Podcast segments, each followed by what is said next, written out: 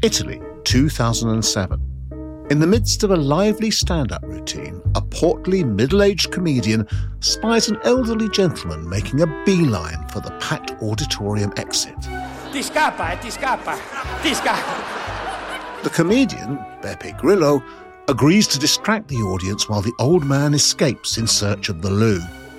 It's a great comic routine, but not quite what you'd expect from someone about to found a political party that would go on to turn Italian politics on its head.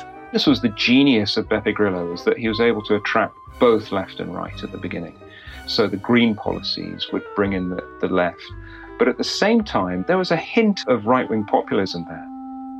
But now, why are the balloons popping for the party that promised such radical change? You're listening to Stories of Our Times from the Times and the Sunday Times. I'm David Aaronovitch. Today, Italy's Five Star Movement. A well executed punchline or a comedy of errors? It's suddenly got hot and sunny here. The parks are full of people running around as if they've never seen a sunny day before. That's Tom Kington, our Italian correspondent at the Times. Tom's been following the extraordinary career of Beppe Grillo and his impossible five star movement from day one. Now, with the movement in big trouble, what can he tell us about this clown turned power broker? He was a risk taking, raucous comic to the point that he got himself banned from Italy's state TV network in 1987 after making a risque joke about government corruption. So he switched back to doing live shows and he would tour the country continuously, got himself a really big following. And in 2005, he started using a blog to help build up his stage act, to solicit dirt on local politicians in towns that he was due to perform in.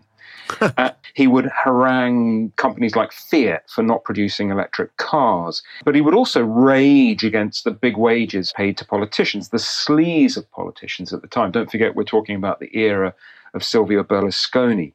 And with very little traditional publicity, in 2007, he brought 2 million people out onto the streets for a series of rallies where he demanded that all MPs in Parliament who had criminal records should be booted out. And these rallies were known as the Vaffanculo rallies. The rallies. He, that was his catchphrase, which um, I won't translate literally, but it's a very rude insult. Well, I've just been watching Il Cacciatore, The Hunter on Channel 4. So if you want to know what Vaffanculo means, then you can just look at the subtitles on that. By 2009, he was ready to form the Five Star Movement, which he denied was a political party, but to all intents and purposes was rapidly becoming just that. There was significance in Grillo's naming of the party. The five stars are, get this, public water, sustainable transport, sustainable development, right to internet access, and environmentalism. But how did Grillo go about making a party out of what was essentially little more than a furious blog site? He then created a system of what he called meetups, where if you were arguing on, on the blog, you could find people like you in your local town. These things began to sort of coalesce into uh, local party organizations. An online presence became a real thing. It sort of morphed from being a whole lot of people signing onto his blog saying, I'm cross about this or that, to people actually saying, I'm now a member of a party and I'm going to act like that.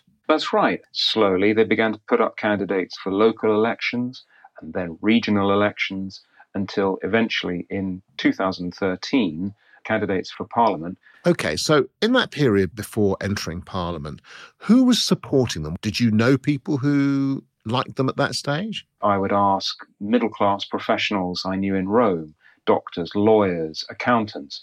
And more and more often they would say, Yeah, I, I, I want to give these guys a chance. Which was very interesting because part of Beppe Grillo's whole shtick was to overthrow the establishment in Italy. So here I was talking to people who, in a way, represented that establishment. They themselves were saying, this is the wind of change. Let's just give it a go. So he brings this movement together. Now, the next thing it needs, it needs other leading figures. So, who became the leading figures in Five in those relatively early days? Grillo founded the movement with Gian Roberto Casaleggio, who was an interesting character. He's, he's no longer with us. Uh, he was as soft spoken as, as Grillo was foul mouthed, an internet guru who resembled sort of older version of John Lennon, who was very good at managing all the kind of online technicalities. So he was the kind of engine room behind Grillo's blog, one of the 10 most popular blogs in the world at one point. So you had people like Casaleggio behind the scenes. Then you had the influx of young believers coming in. Someone like, for example, Luigi Di Maio, who later on became a very important person in the movement, who had zero political experience. In fact, he's often criticized because one of the jobs on his CV was steward at Naples Football Club. So, someone who was really well regarded in the party because he had no experience. That was where Five Star really changed politics. They were saying, uh, we want the fresh blood, we want people who haven't been tainted by the system. So, in other words, they weren't taking experienced politicians from other parties, they were starting everything right from the very beginning. And how did they select candidates then? People voted for them online? Yeah, you would post a video of yourself saying, Hi, I'm Giuseppe. I'm a IT guy. I'm a waiter. I'm a whatever from Palermo. I would love to see Five Star Movement do this. I care about this. I want to see this happen in my neighborhood and there would be online votes. Can you take us through the process of how they start small and begin to get more electoral support? It was a question of starting local, then gradually working their way up to regional elections, but also taking over towns. Parma was an early conquest where a young novice, Federico Pizzarotti, was elected mayor following years in which the previous mayor, a Berlusconi man, was accused of disastrous handling of the city's finances. So, we come to the 2013 general election. What happened to them at that election and what were they saying should be done? At the time, it was it was a mixture of green policies, mixed in with anti-sleaze policies, mixed in with the idea that MPs should only stand for two terms. Now, this was a, a five-star way to ensure that MPs didn't get their feet under the desk for too long. They didn't get too cozy. They didn't risk being corrupted it would ensure a, a, regular turnover of MPs in Parliament. They also began to think about how five star MPs could hand back a big chunk of their salary, because these, these are well paid MPs. They could hand back 2,000 euros every month of their salary, which would be used to fund microcredit schemes for small companies. They were true to their word, and to date, you know, millions of euros have been handed back to help small up and coming businesses in Italy. Wow.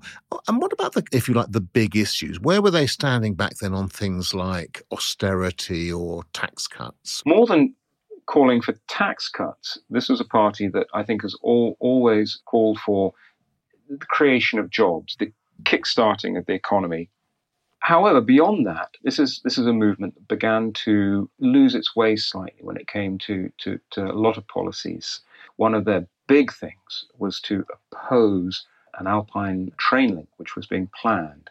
They saw it as being wasteful, which I think was always quite a mystery for many people because trucks and and motorways are not a green solution, but trains are a lot cleaner than motorways. But nevertheless, Five Star was dead against this train link, only after a number of years to cave in and accept it. So you began to see a kind of sh- a shifting of policies due to their very nature, the idea that everything was going to be debated online, everything was going to be voted on. So you began to see a bit of a drift because you cannot rely on 100,000 people who may change their minds from week to week to produce a manifesto that they, the party can stick to. I mean, it's an extraordinary thought that you'd literally be voting all the time online and changing your policies according to how people were being capricious there was quite a lot of guidance from the party elders. People began also to think that far from being a, a, pure digital democracy, it was actually something that was being steered. So occasionally you'd have votes where Beppe Grillo would come out and say, I don't want to try and influence you, but I think this is the thing to do. They, they get into Parliament in 2013, and here's this new populist party. Um, does it garner interest from populists in other countries? It did. 2015, Nigel Farage wanted to understand how Grillo was achieving this, how he'd created this political machine out of a blog. Farage was really struck by the combination of social media, internet, video, direct democracy by Grillo. Remarkable, quite remarkable. Mr. Grillo, if you want to come to London for roast beef and Yorkshire pudding lunch and a pint of English beer, come and see me in August and let's talk about life. Another fan was Steve Bannon, the former advisor to Donald Trump, who was really enthusiastic about how Five Star was bringing political novices into politics. Interestingly, Steve Bannon compared the Five Star Movement to Bernie Sanders in America, saying that they were both a left wing version of the kind of populism which was also being touted by Donald Trump. And that's a very interesting thing because what you have is a left of centre populist party when populism has generally been seen as a, a party of the right.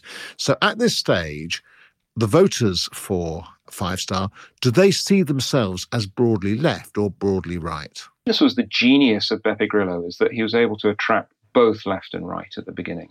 So the green policies would bring in the, the left. But at the same time, there was a hint of right wing populism there. I mean, at the beginning, Five Star wanted out of the, the euro currency.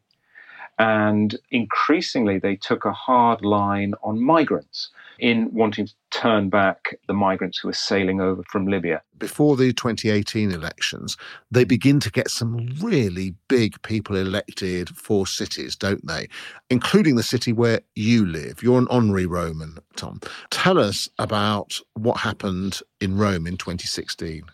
The city elected this unknown Virginia Raggi as part of the, the drive to kick out the bums, Romans have long thought that they were governed by crooks. And here came Raggi, a lawyer by, by profession. She'd had some experience in Rome politics, but not much.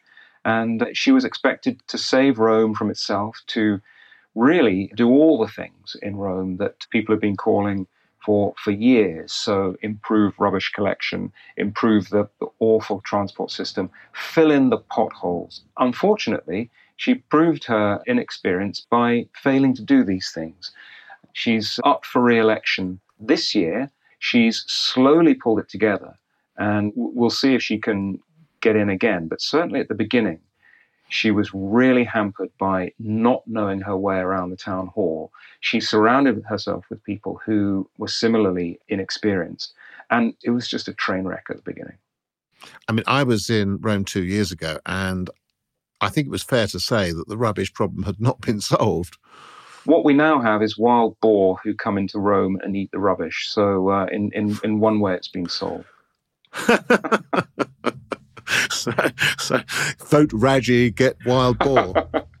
if she can convince Romans that the first three years of her term can be conveniently forgotten, then she may do well at the next election. We'll have more on Raggi's Italian party in a moment after this message from the boss. Hello, I'm Emma Tucker, editor of the Sunday Times. It's thanks to listeners like you that we're able to provide journalism that matters. Get to the heart of the story every day with The Times and The Sunday Times. Subscribe today and enjoy one month free. Visit thetimes.co.uk forward slash stories of our times.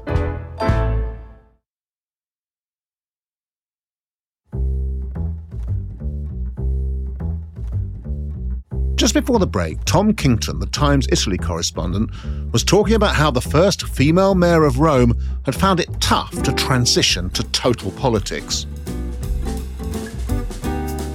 Around the time she was elected, the city of Turin voted in another woman from Five Star.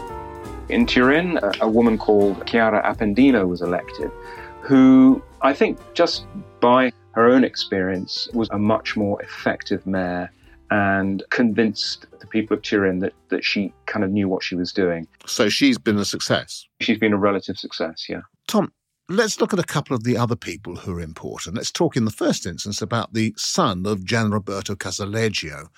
What can you tell us about him?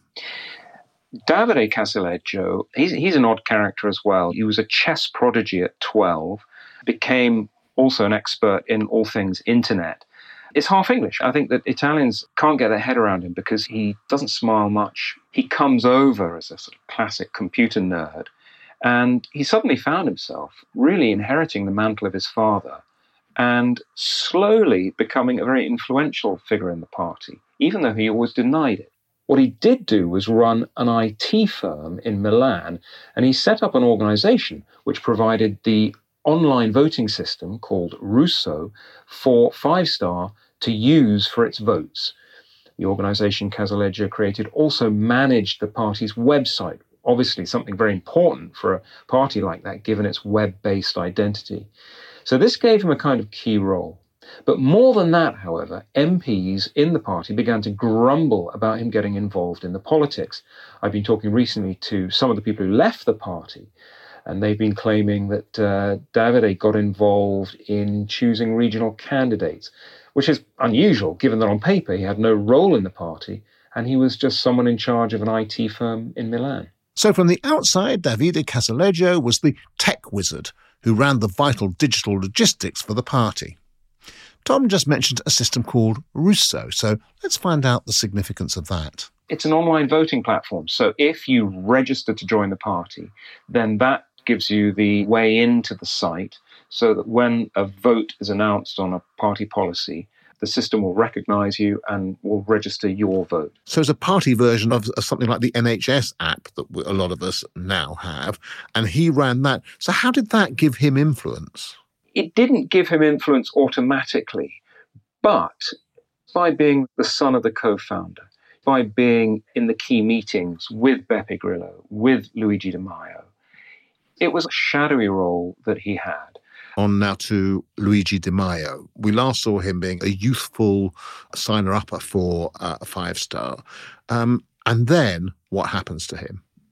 Well, he rises up to take over the party when Beppe Grillo steps back into the role of guarantor. He became a party elder who would have no hands on day to day role, but would be there to kind of bestow his wisdom. And Luigi Di Maio steps in as the new leader of the party. Not for very long, because by last year he stepped down after a run of really terrible local election results. That left the party drifting. They took on a temporary leader, a rather colourless guy in Parliament called Vito Crimi, but they have yet to figure out what to do next in terms of official leadership. Now, let's dial back a little bit to the 2018 election because that is really amazing. The 2018 election result is extraordinary, isn't it, in all kinds of ways? It was an amazing shock to the political system in Italy. One of the reasons they did so well was because they drew lots of votes in the south. The reason for that was because they had promised uh, a form of unemployment benefit, which is something that had never really been set up properly in Italy. They were going to give a livable income to people while they were searching for work. And really, I think, help them to that 32% share they won in 2018. They got 32% share, but another populist party also got a significant share. Now, tell us about them. That was the League, the anti migrant party led by Matteo Salvini. Compared to Five Star, it's a bit like chalk and cheese, but nevertheless, they thrashed out a common platform. They all sat in a room for a few days until they'd figured it out and formed a government together.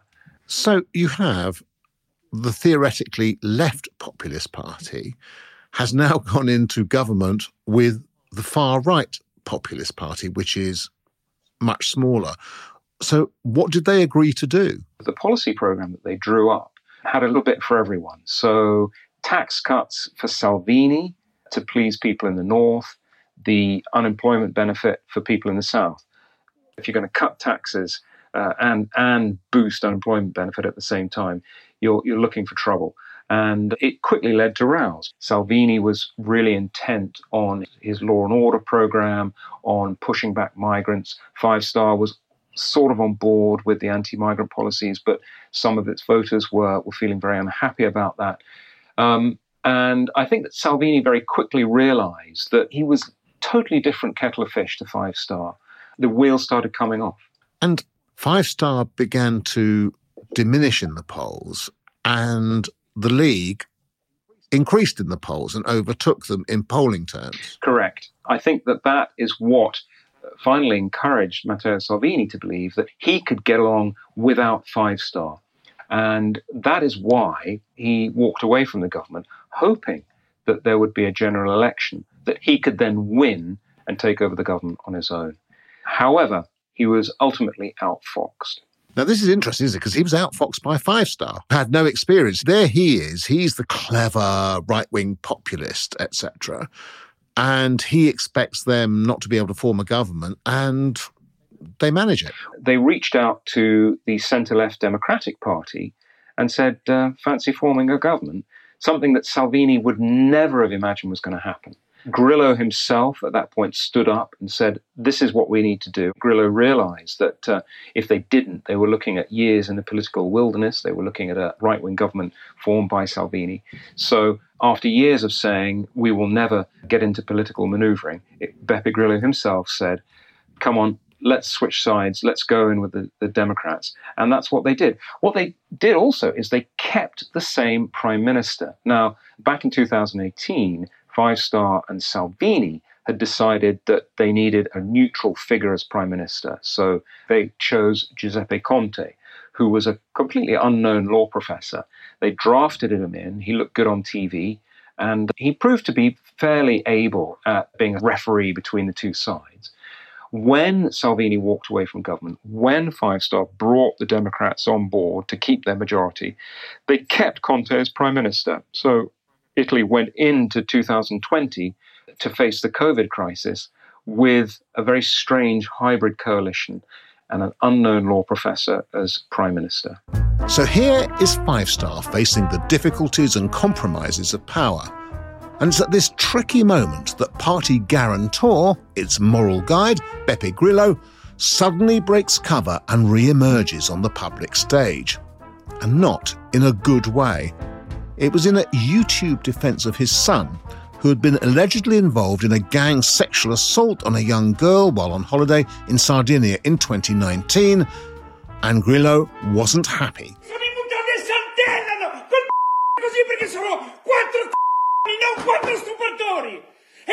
The full length clip shows Grillo trying to undermine the alleged victim's account on the basis that she had waited a number of days before going to the police.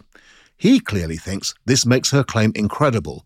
Others strongly disagree, and it deeply upset many people in and around the party. So, where has this all left Five Star? You've got its so called guarantor, Beppe Grillo, who has rubbed a lot of MPs up the wrong way.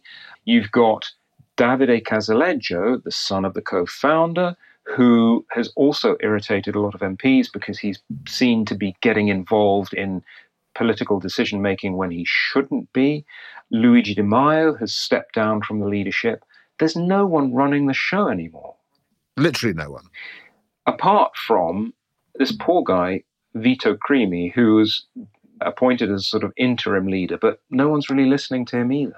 And are people leaving the party? Well, consider this of the 338 MPs and senators who were elected in 2018, at the time that was more than any other party, 99 have now either left the party of their own volition or have been expelled for arguing of the party line. So, really, you're looking at a party which is falling to pieces. Is that mirrored at all by what's happening to the party in the rest of the country outside Parliament? Are members leaving? Are local councillors leaving? This is a party that got 32% of the vote in 2018. Most polls these days give them 16, 17, their support in the country has pretty much halved. When Italian political analysts look at that situation, what do they say? Do they say this was an experiment that failed? A lot of them do. A lot of them, however, I think realize that a lot got achieved. If you think of Italian politics before Beppe Grillo came on the scene, Parliament really was a closed shop political parties did their own thing. They listened to the unions or they listened to business, but they didn't really listen to anyone else. They certainly didn't have an online presence. So I think that possibly Beppe Grillo himself was right when he once said that uh, Five Star was a bit like a virus and that once it had infected politics, it would disappear. and it's infected and it's beginning to disappear. I think its dream of digital democracy, of replacing Parliament with online voting platforms, has proved to be unrealizable. Their early supporters have said, hang on, we were the movement who were never going to ally with anyone. We've now done it three times, and this has really led to an erosion of their support and to a large number of MPs deserting or being kicked out. I think that the party will suddenly realize that it's got to stop pretending not to be a party and actually be a party. If they can do that, maybe they can survive as the party they never wanted to be. And is that a party that can win, or is that a party that will settle at 15% of the vote and will be a junior party in future coalitions or in opposition? What they're trying to do at the moment is to get Giuseppe Conte, the former prime minister, on board as the party leader. And it's funny because I think Conte is, is the complete opposite to what you'd expect for, for, from a five star leader. He's a very dapper law professor, speaks a fairly legal form of Italian, but he still does very well in the polls. And I think that's because he acquitted himself quite well during the COVID crisis when he was in office last year. And what's happened to Davide Casaleggio, the man who pushed the digital aspect of the Five Star Movement? Casaleggio in April said, That's it. I'm pulling the plug. I'm walking away from the Five Star Movement because you owe me thousands of euros and I've had to lay off my staff. This was him effectively saying, No more voting platform for you. The party that was born and bred on online votes suddenly had nowhere left to vote. By walking away, Casaleggio also took with him all the data of all the members, effectively meaning that Five Star wow. could no longer hold the votes that it needs to decide anything. This is currently the standoff. Casaleggio's got all, all the data on the members in his computer in the office, and he's not handing it over looking at this, I sort of got the impression that the lesson from all this is that populism is good for far right wingers, but is really tricky for anyone else. Because actually, for anyone else, you have to admit that in the end, you have to compromise and that politics and running a country isn't simple and there's no one easy to blame. And that's tricky. Now, if you had to pick one character from Five Star who you would really like to see carry on in Italian politics, who would it be? I would single out one MP who's only 28 years old, uh, Luigi Iovino, who comes from near Naples. I met him the other day and he impressed me with his complete confidence that this was all going to be sorted out. He sort of brushed off all the problems. And I saw in him a lot of the enthusiasm that triggered the whole movement in the first place. He was talking about how during lockdown he had worked very hard to obtain a 20 million euro fund to compensate students in Italy who had been forced to keep up their rent on their university apartments, even when they were studying from home. So he'd been out there um, really campaigning for these people. He said, Yeah, we've, we've been a bit foolish in the past with trying to sort of do everything online. Now we need to get a bit more real world. We need to get offices open. We need to get the structures set up. We need to be a bit more traditional. But I saw in him the enthusiasm that perhaps can take the party forward.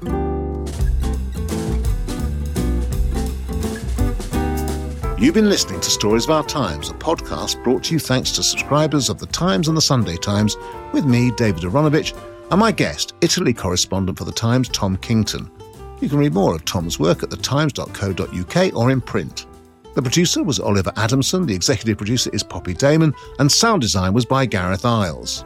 if you have a story you think we should be covering, an idea for a future episode, we always like those, or thoughts on what you've just heard, send us an email to storiesofourtimes at thetimes.co.uk. Have a good weekend.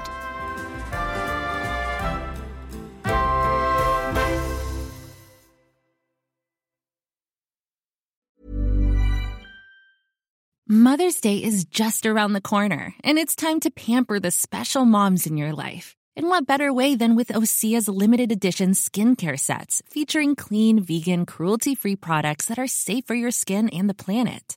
Osea is a women founded, women led brand that's been making seaweed infused products for nearly 30 years. This Mother's Day, Osea has two limited edition sets, perfect for gifting or keeping for yourself. Their Golden Glow body set includes three clinically proven bestsellers for silky, smooth, glowing skin, while the Glow and Go facial set has everything she needs to achieve spa level results at home. They're so beautiful, you can skip the wrapping. For a limited time, you can save up to $48 on Osea sets, plus get free shipping. That's Mother's Day made easy. Pamper the moms in your life and get 10% off your first order site wide with code MOM at OseaMalibu.com. That's O S E A Malibu.com code MOM.